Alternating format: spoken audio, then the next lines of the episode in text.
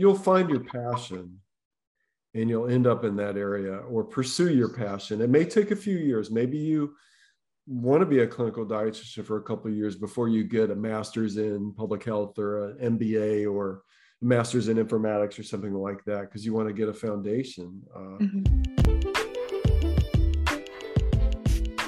You ever have so many questions and no one to ask, so they're just wasting away on Google searches you'll forget about in an hour or so?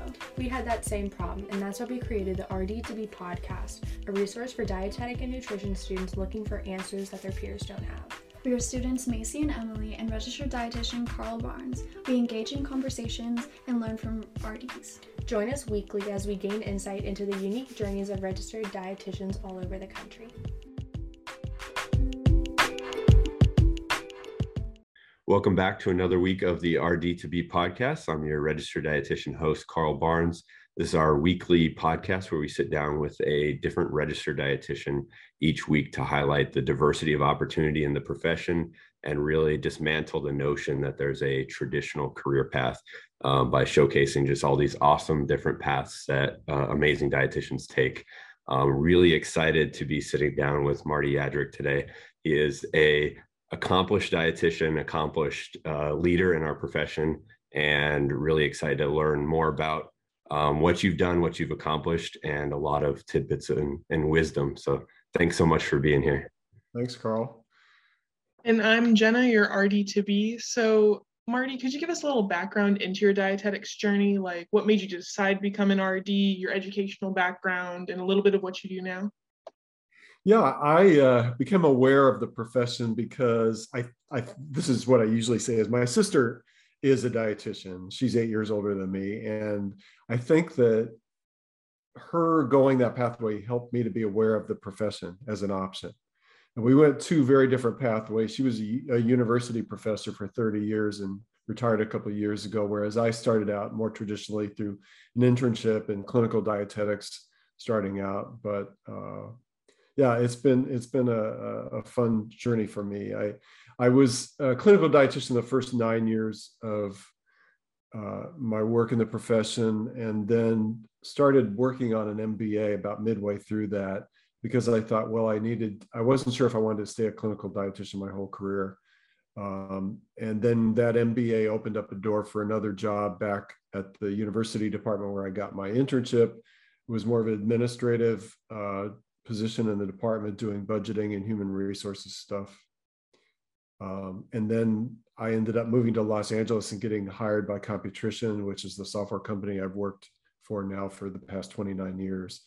And so my area of practice is kind of uh, moved into an area called nutrition informatics, which is the use of technology and information in, in nutrition and dietetics. So, and I've been there for 29 years. So that's kind of a synopsis of my my journey.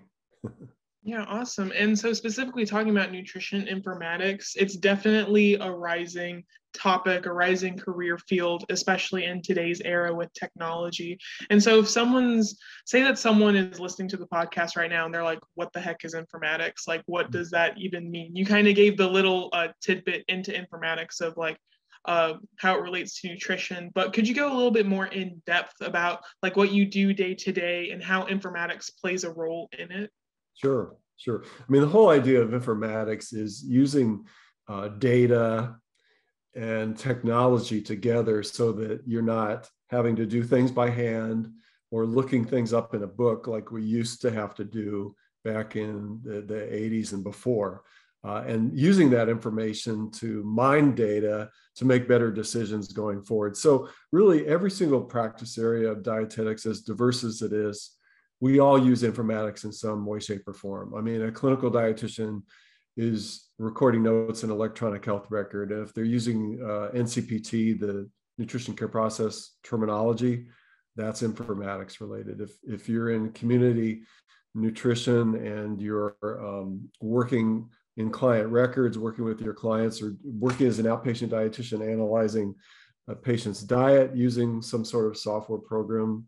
Uh, certainly, if you're in food service management, management and you're uh, updating costs of the items that you buy, um, or looking at labor costs, anything like that, you're using some sort of tool uh, to practice in your area of dietetics. So it's really something that all of us touch in one way, shape, or another. The people that more specialize it in it, like an area like me, are people that maybe work for software companies where their software automates hospital nutrition departments, or they've even maybe moved on outside of food nutrition departments to IT departments, and they're now like a clinical analyst working in areas like uh, diet order management, how the diet orders are listed in the electronic health record, things like that. So it's it it's something that we're all doing, but then those people like me and others that are primarily practicing in this area, like well, basically 100% of what we do is informatics related because we're always using data or, or mining data or saving data, analyzing data to do what we do day to day. Yeah. And so, what made you specifically interested in the informatics part of dietetics? Because, like you mentioned, your sister did her route with university and she had her unique um, experience as a dietitian. But what, what made you decide to carve out your experience as going into the whole data informatics, that realm? Yeah. Well, it was sort of uh, by chance. Uh, my uh, partner, we were living in Kansas City where we live now, but uh, he got a job in Los Angeles he got a job transfer basically to Los Angeles back in 90, 1993. And so I moved to LA without a job at all. And I thought I would try to get maybe a faculty job. I don't have a PhD, but maybe something that would just require a master's, and that went nowhere. And a friend of mine said, Why don't you call Ellen Luros, who was the, a dietitian who founded the company I work for? And within a few weeks, I had a job, and I've been there 29 years. So the whole idea of informatics uh, I, I didn't know that's what I was doing, but that's the area that I'm in. And when I when I really got more involved in it was about 2009 when I took this introductory biomedical informatics online course that they call the 10 by 10. And the name just comes from wanting to train 10,000 healthcare professionals on informatics by. 10. And I, I took that course uh, and then you have the option of taking a final and getting three graduate credits from the university that offered it, which in my case was Oregon Health and Science University in Portland. And then I finished that and they and, and they had a graduate certificate program in clinical informatics, biomedical informatics that was like 21 or 24 credits. So I decided to keep going because I was interested in the coursework, the, the topics. And I finished that graduate certificate. And then I thought, well, you know what? Now I have half a master's in informatics. Why don't you go on for the whole, the full master's, which is what I did. So I spent, you know, a couple more years just taking a few classes. Uh, most of it was online. A couple courses I had to go to Portland for just a few weeks at a time. But that's and then and then the academy created the nutrition informatics DPG a few years ago. So I think that's kind of that that journey from being in informatics and not realizing it was called that to considering that my primary practice area now after all these years. Yeah. Awesome. And uh, it sounds like it's definitely come full circle. And seems like you've definitely been one of the founders of that like kind of at the beginning of when informatics you know before it was even realized to be informatics. And so with spending so much time with computrition and seeing it grow over time have you seen like informatics have you seen a lot of growth or just do you see a lot of opportunity in that field with dietetics? Yeah absolutely. It, it's interesting. I i there's uh, some programs like internships and graduate nutrition programs that will ask me on an annual basis to do uh, a general nutrition informatics presentation so that people understand what that area is all about. And I never cease to be amazed at the things that I hear from the students in those classes. Like the, there's an internship consortium in Los Angeles that I still do this for uh, since COVID, it's been online, but I used to do it in person. And I've had, and that's a large group of interns because it's several internships put together. There's like 70 interns in this classroom when I talk. And invariably, there are three or four that have already written their own, own apps. They've, they've, programmed their own apps, you know, and these are people in their mostly in their early 20s.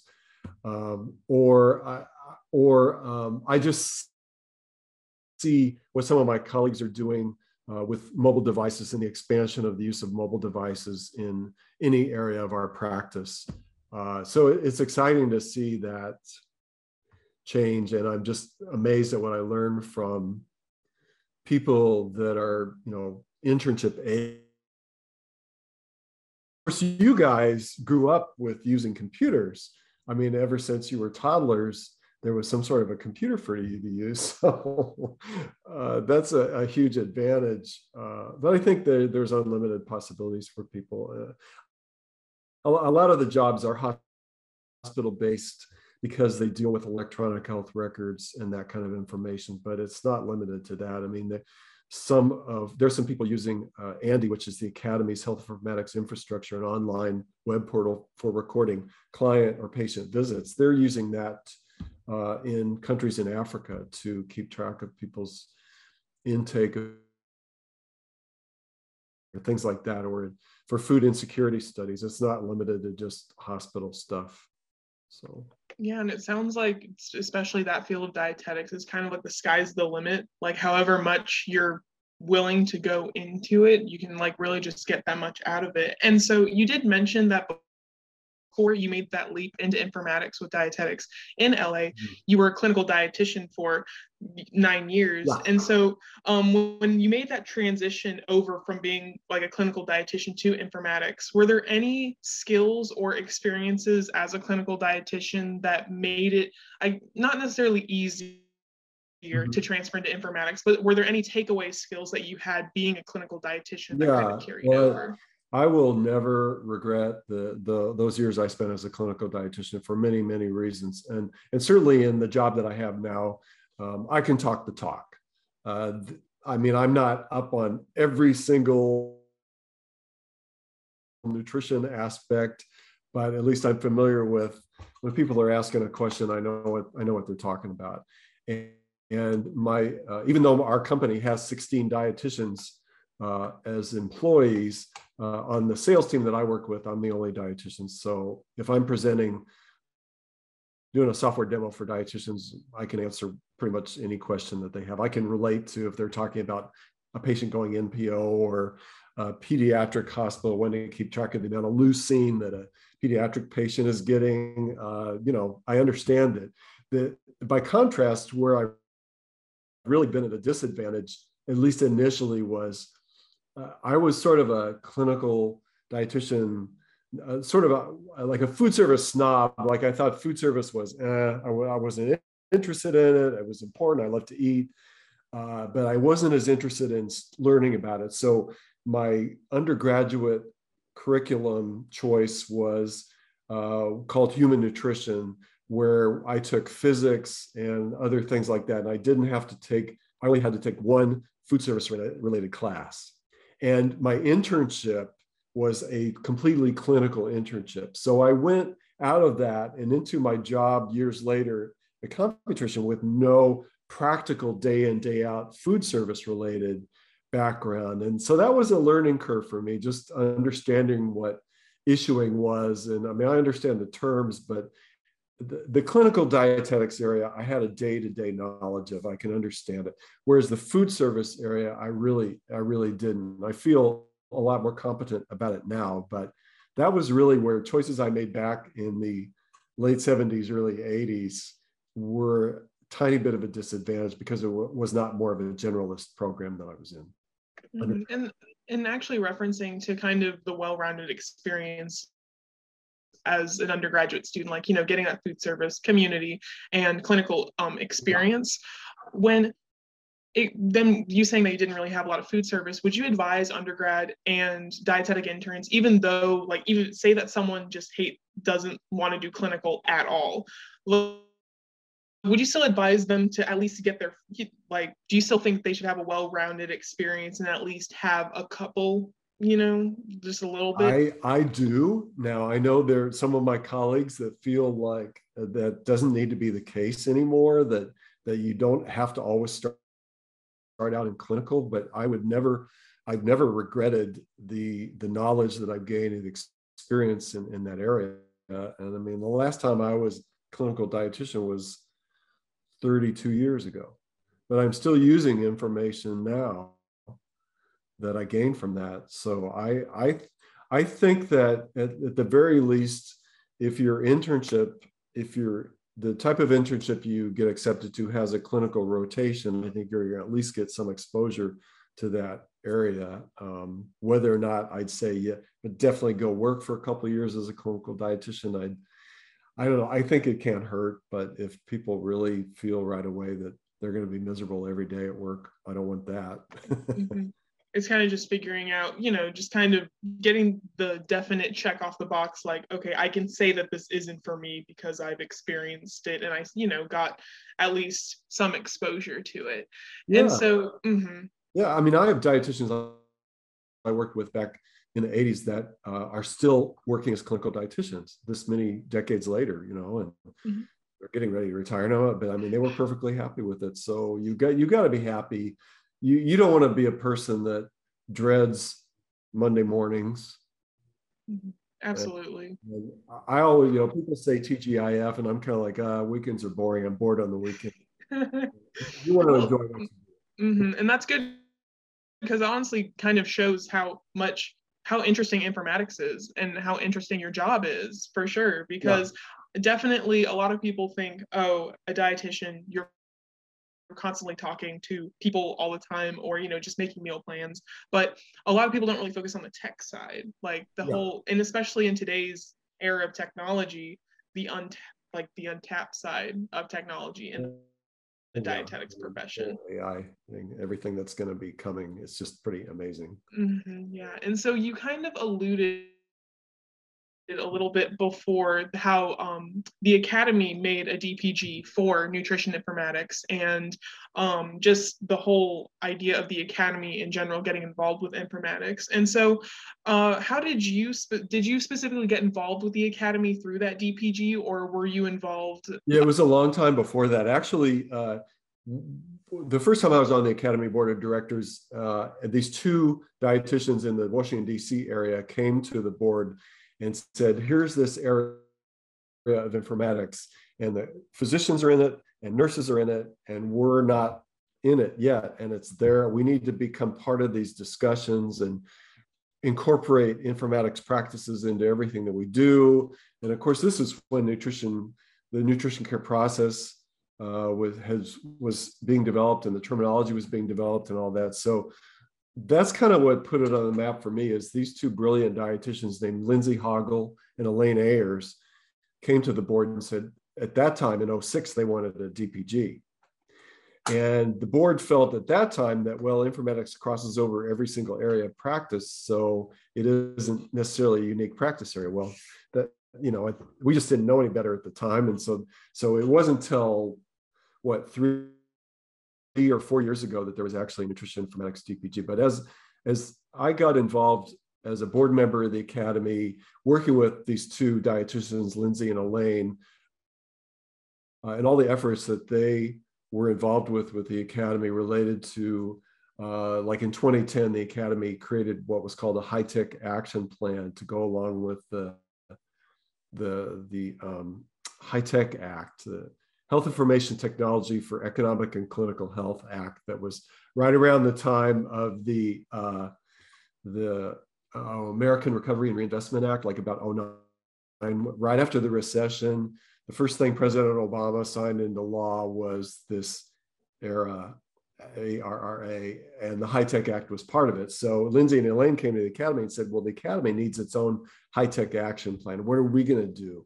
And uh, they really helped set the stage for everything the academy's done related to informatics which now has resulted in uh, the informatics dpg and a huge involvement in that in that area and educational webinars in that area and all that yeah. so it's been quite an evolution since 06. absolutely yeah and so and i'm sure that you've spoken to a lot of nutrition students and a lot of younger dietitians or just dietetic interns people in that realm of dietetics and so do you think that RD to B's, that specific realm, do you think that we're accessing all of the Academy's resources that we can be? Because at least I know for me, when it comes to like, I only found out recently that we do have an informatics DPG. Uh-huh. I also found out recently that a lot of nutrition students don't really take advantage of these DPGs and MIGs. Yeah. And so, do you think that there are other ways that students could get more involved with the? Well, it is. I mean, absolutely positively be an academy member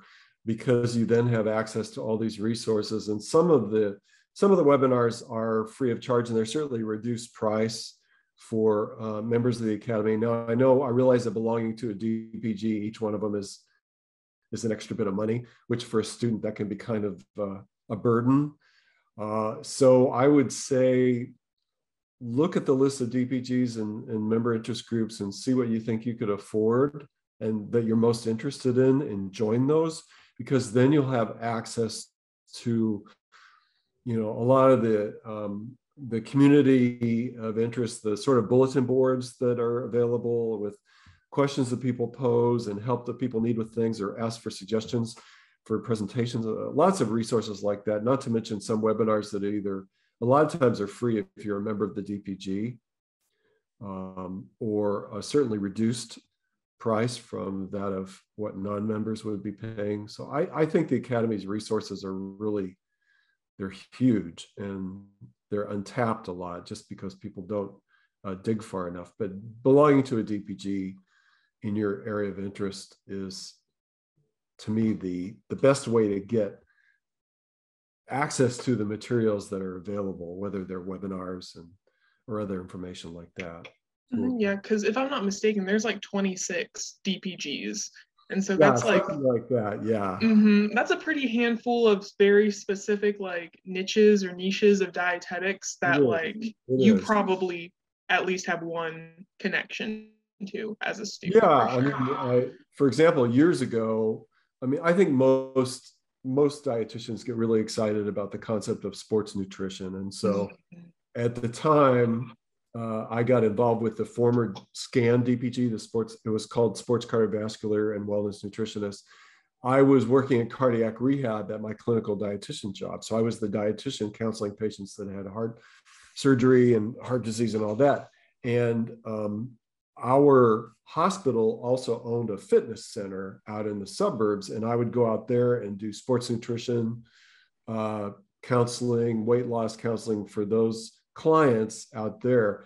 Uh, and so I got really involved in the scan. The it's now two separate DPGs. One that's sports human performance nutrition, and the other is cardiovascular and wellness.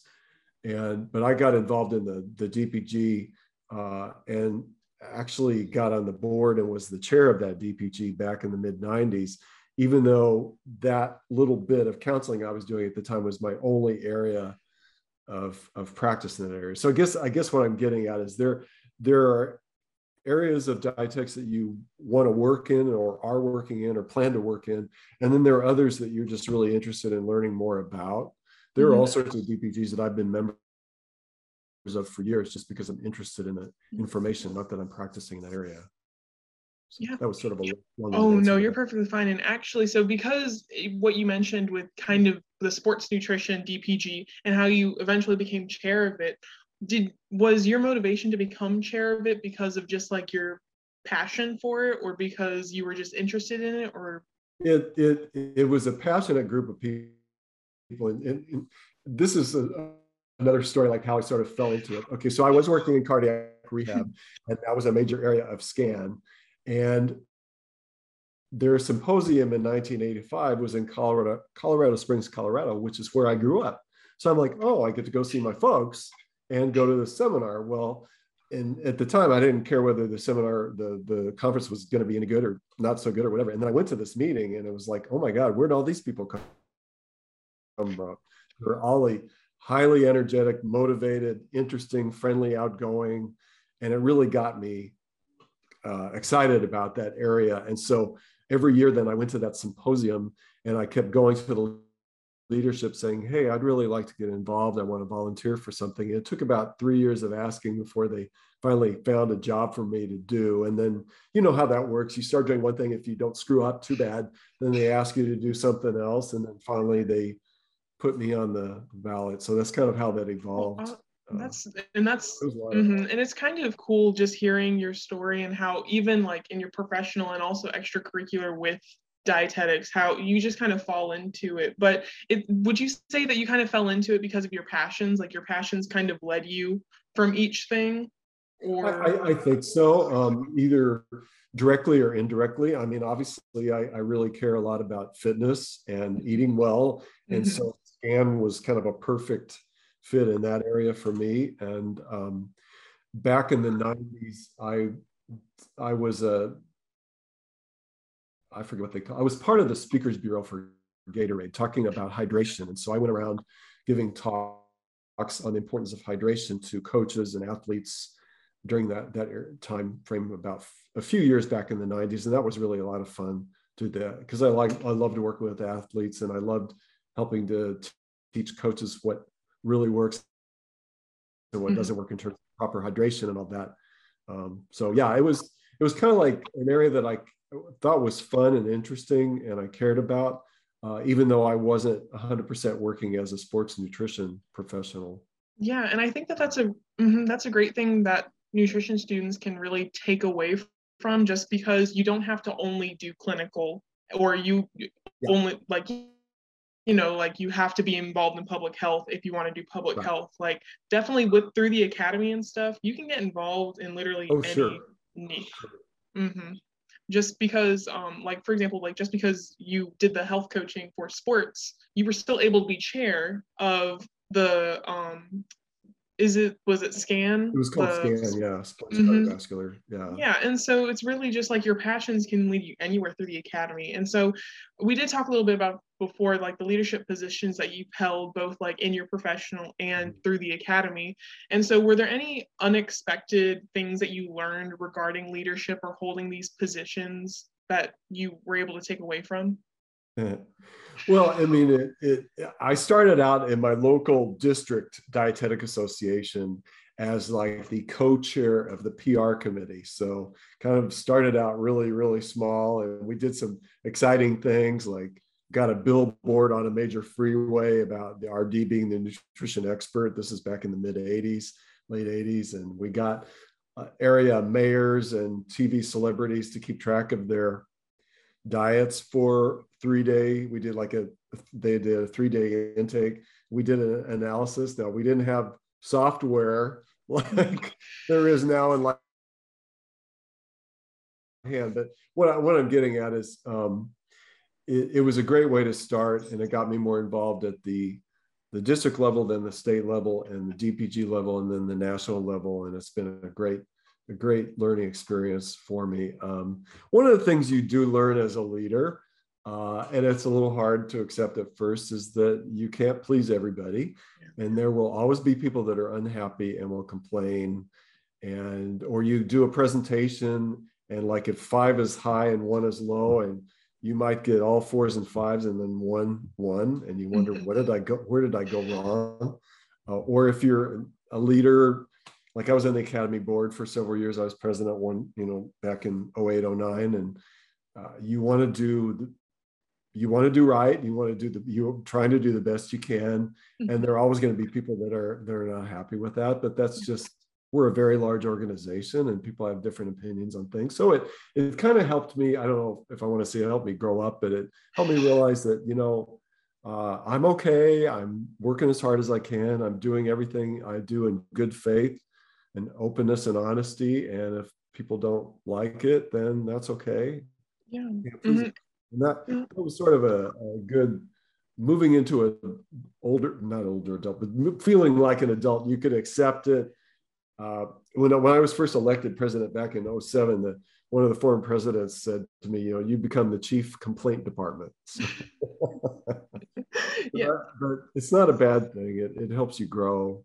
It helps yeah. you that, uh, Mm-hmm, definitely a good learning experience. And like, and, and what you mentioned with kind of no matter pretty much no matter what you do in a leadership position, there's going to be someone who doesn't like it, or you're going to have to deal with conflicting opinions, and right. you're going to have to deal with someone just having a negative outlook towards you. And so if someone is in a leadership position, and even like talking, you know, smaller level for a nutrition student that's in an extracurricular leadership position, and they're trying to make a decision do you have any like tips or advice when it comes to making those big decisions how to divide between am i making this decision to please people or am i making this decision for the betterment of whatever it is that i'm leading?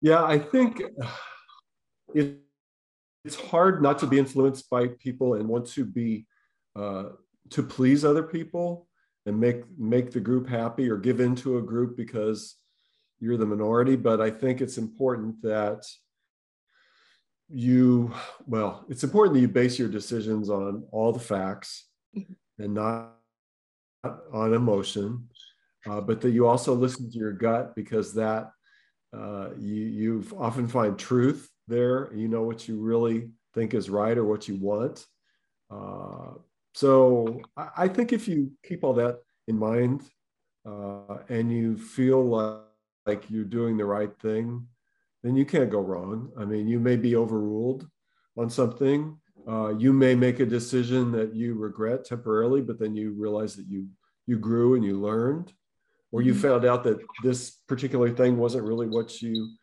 thought all those years that you might want to do. Um, so there's a lot of uh, thoughts like that that I think that can help you uh, move on from one decision or make the right decision in the first place, or feel free to disagree with colleagues about mm-hmm. it's being done in an adult way. Yeah, definitely big emphasis on the adult way because you kind yeah. of can't really be like, oh, you're wrong. I don't like what you said. And then you can't really move on. Yeah. yeah. and, and it's, um, social media has kind of brought out the worst in some people because, you know, you know, when we're driving in a car and the windows are rolled up and you're mad at someone and you're cussing them out, you know, they can't hear you mm-hmm. uh, you're just mad because they turned in front of you or whatever you most people would probably never say those things to them if they thought the other person can hear them so so people a lot of people sort of hide behind social media even though your your social media name or identity is there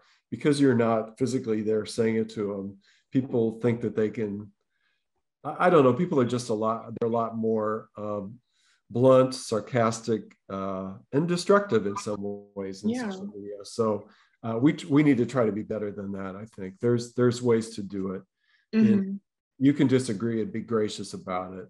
Yeah, exactly. Because I definitely think with how things have been when it comes to having disagreements, I do feel like it's kind of turned to a social faux pas to openly disagree with someone because just with how disagreements have been seen now like it seems just like it's always aggressive it's always negative but really dis- sometimes disagreement is what helps you move forward to the best thing because yeah. mm-hmm, because sometimes you have to outwardly disagree with someone to be able to talk about it and be able to do the best for extracurricular any job position that Absolutely. you hold and and there are ways to disagree appropriately i mean just you you you state why you disagree you're you're disagreeing with the idea you're not disagreeing with the goodness of the person mm-hmm. um, you're not swearing at them you're you're not calling him an idiot mm-hmm. uh, things that we've heard over the last few years on national tv things like that mm-hmm.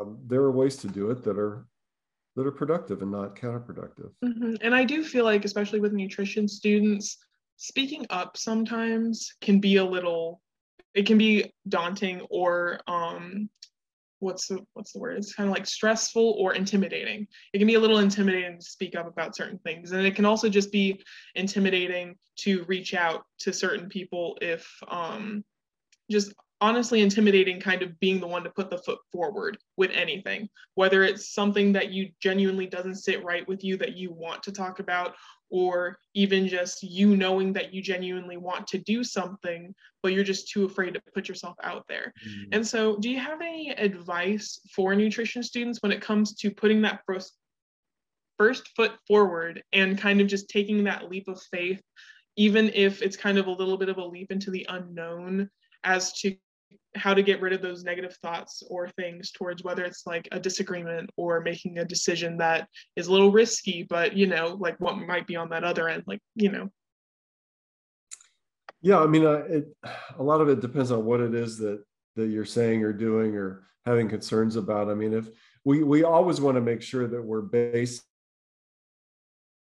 in disagreement. We want to make sure that we're basing everything we say on on actual evidence. Um, there there are a lot of people in our profession, maybe not a lot, but there's a, a small percentage of people in our profession that don't necessarily practice based on real evidence.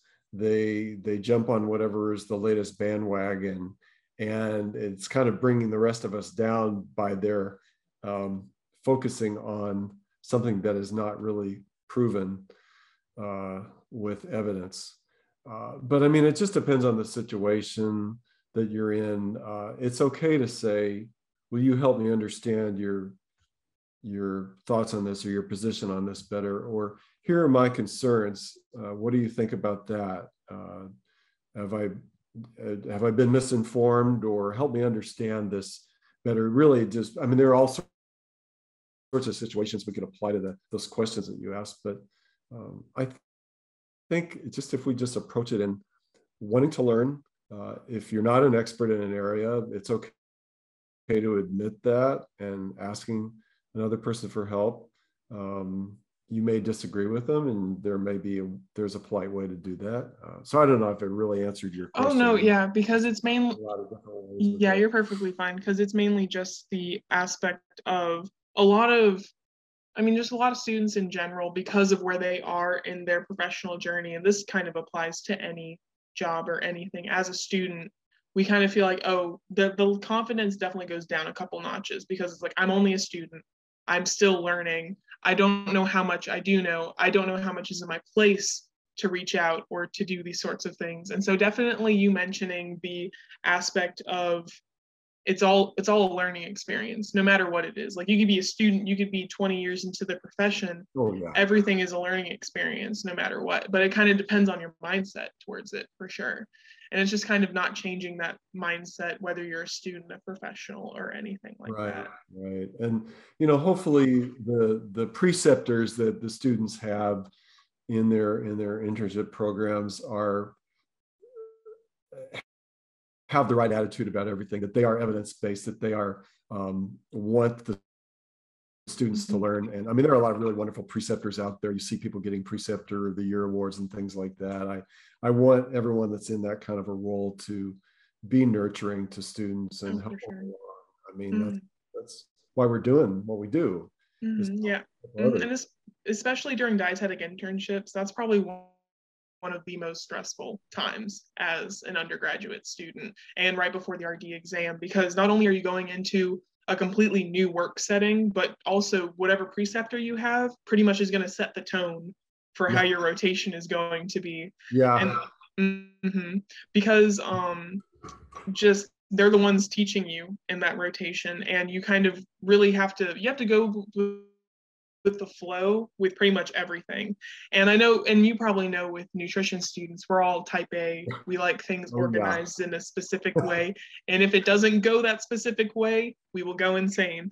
And so um, when it comes to that flexibility and stuff as well, like, and you've, and I'm sure with the leadership positions that you've held, there have been things thrown at you that you've just been like, I wasn't expected or you had to respond a certain way just on the whim and so if you whenever or if you've had those experiences did you learn anything from it or do you have any advice that you would give um, nutrition students about being flexible being adaptable and kind of not not necessarily escaping that type a mindset but kind of being able to be more flexible with it yeah. Oh wow. There's so many different ways I could answer that. It's such a it's a very broad. oh, mm-hmm.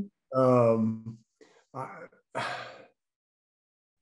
I, I was a media spokesperson for the Academy for um, about seven years, and I'll, I'll, freely admit the one thing I was not that good at was sound bites, putting it all in a sound bite, a brief sound bite. Mm-hmm. If I was asked a question, uh, and so that was really a skill that I admired in a lot of my other colleagues. Um, there are situations where or as a leader in a leadership role, uh, if I presented at a state meeting, we we the academy presidents, sometimes presidents like will often be invited to state uh, uh, annual meetings to mm-hmm. Uh, give some sort of a presentation. It's usually this uh, what's called the academy update presentation and about all the benefits of being an academy member and all that. And I and I had people challenge me on some things that I might not have been quite as prepared for, like the academy's industry relationships. Uh, uh, this was even before they had the sponsorship guidelines. So as a leader, you you want to try to be prepared for um, any sort of question you might, might be asked. Mm-hmm. Uh, yeah. So I guess it's really just preparing for like preparing for what you can, but then also just being open. Because again, it's kind of it's kind of um bringing back in the learning experience aspect that we were talking about. Just op- if you keep everything with an open mind and open learning experience, you'll take the good from it. You'll go through right. the bad, and then you know next well, rotation. The other thing too is it's, it's, important to understand that it's okay to say I don't know. Mm-hmm. Um, even when I was on a, media interview, if there was something that I was asked about a certain area, don't try to fake it and come oh. Some sort of jumbled answer. Just say, uh, it's not an area that I know as much about, or let me just get right back to you. Like if I was working with a reporter on a on a, a printed media story, then I could just get back to them with other information later. Mm-hmm. But whatever that whatever it is, it's okay to say, I don't know the answer to that. Mm-hmm. I can find out. I can find out, or I can get you to the person that's an expert in that area. Like I, I have people coming to me all the time just because of my role in the academy leadership. Uh, they'll ask me anything and everything, whatever it is. Whether it's oh, it's May fifteenth, and I need twenty more CPEU credits before the thirty first, the end of the year. What do I? I, I always because of all my involvement in leadership roles over the year, I know who to send them to, or I know who I can ask the answer. Mm-hmm. So if you don't know, it's okay. And going to find the right person or the right resource to get the answer is the way to go. Yeah, and I definitely think dietetic internships kind of have that perfect platform of I mean, it's you'd much rather, especially in the learning stage, it's a it's honestly expected for you in some situations to say i don't know because i feel like if a preceptor had a student or an intern that knew everything and anything under the sun that'd be a bit of a that would be an anomaly more than anything. Yeah. Oh yeah. Yeah. yeah. And so when it comes to RD to Bs and di- like whether they're a dietetic intern, an undergrad student, they're just in school or they're about to take the RD exam, is there any is there one thing that you would want an RD to be to know just about the profession or just there was something that you wish you knew when you were going through the process that you would have wanted to know well i think uh, the first thought that comes to my mind it, it is probably the most diverse profession there is of mm-hmm. any profession at all it's the most diverse the the variety of career paths that people could take uh, and it's not just those six or seven practice areas that we've always heard about forever and ever and ever mm-hmm. And that being said, my my thought is you'll find your passion and you'll end up in that area or pursue your passion. It may take a few years. Maybe you want to be a clinical dietitian for a couple of years before you get a master's in public health or an MBA or a master's in informatics or something like that because you want to get a foundation. Uh, mm-hmm. But find your passion and make a plan to to get there. Yeah, and I think those are really good words to go by, even starting just as a freshman in undergrad and moving all the way to the RD exam. So thank you so much for uh, being here today with us, Marty. It was wonderful hearing about your transition from clinic from being a clinical dietitian all the way to informatics and to what you've done with the academy. So thank you just for being here today. Oh, it's my pleasure. Thanks for inviting me.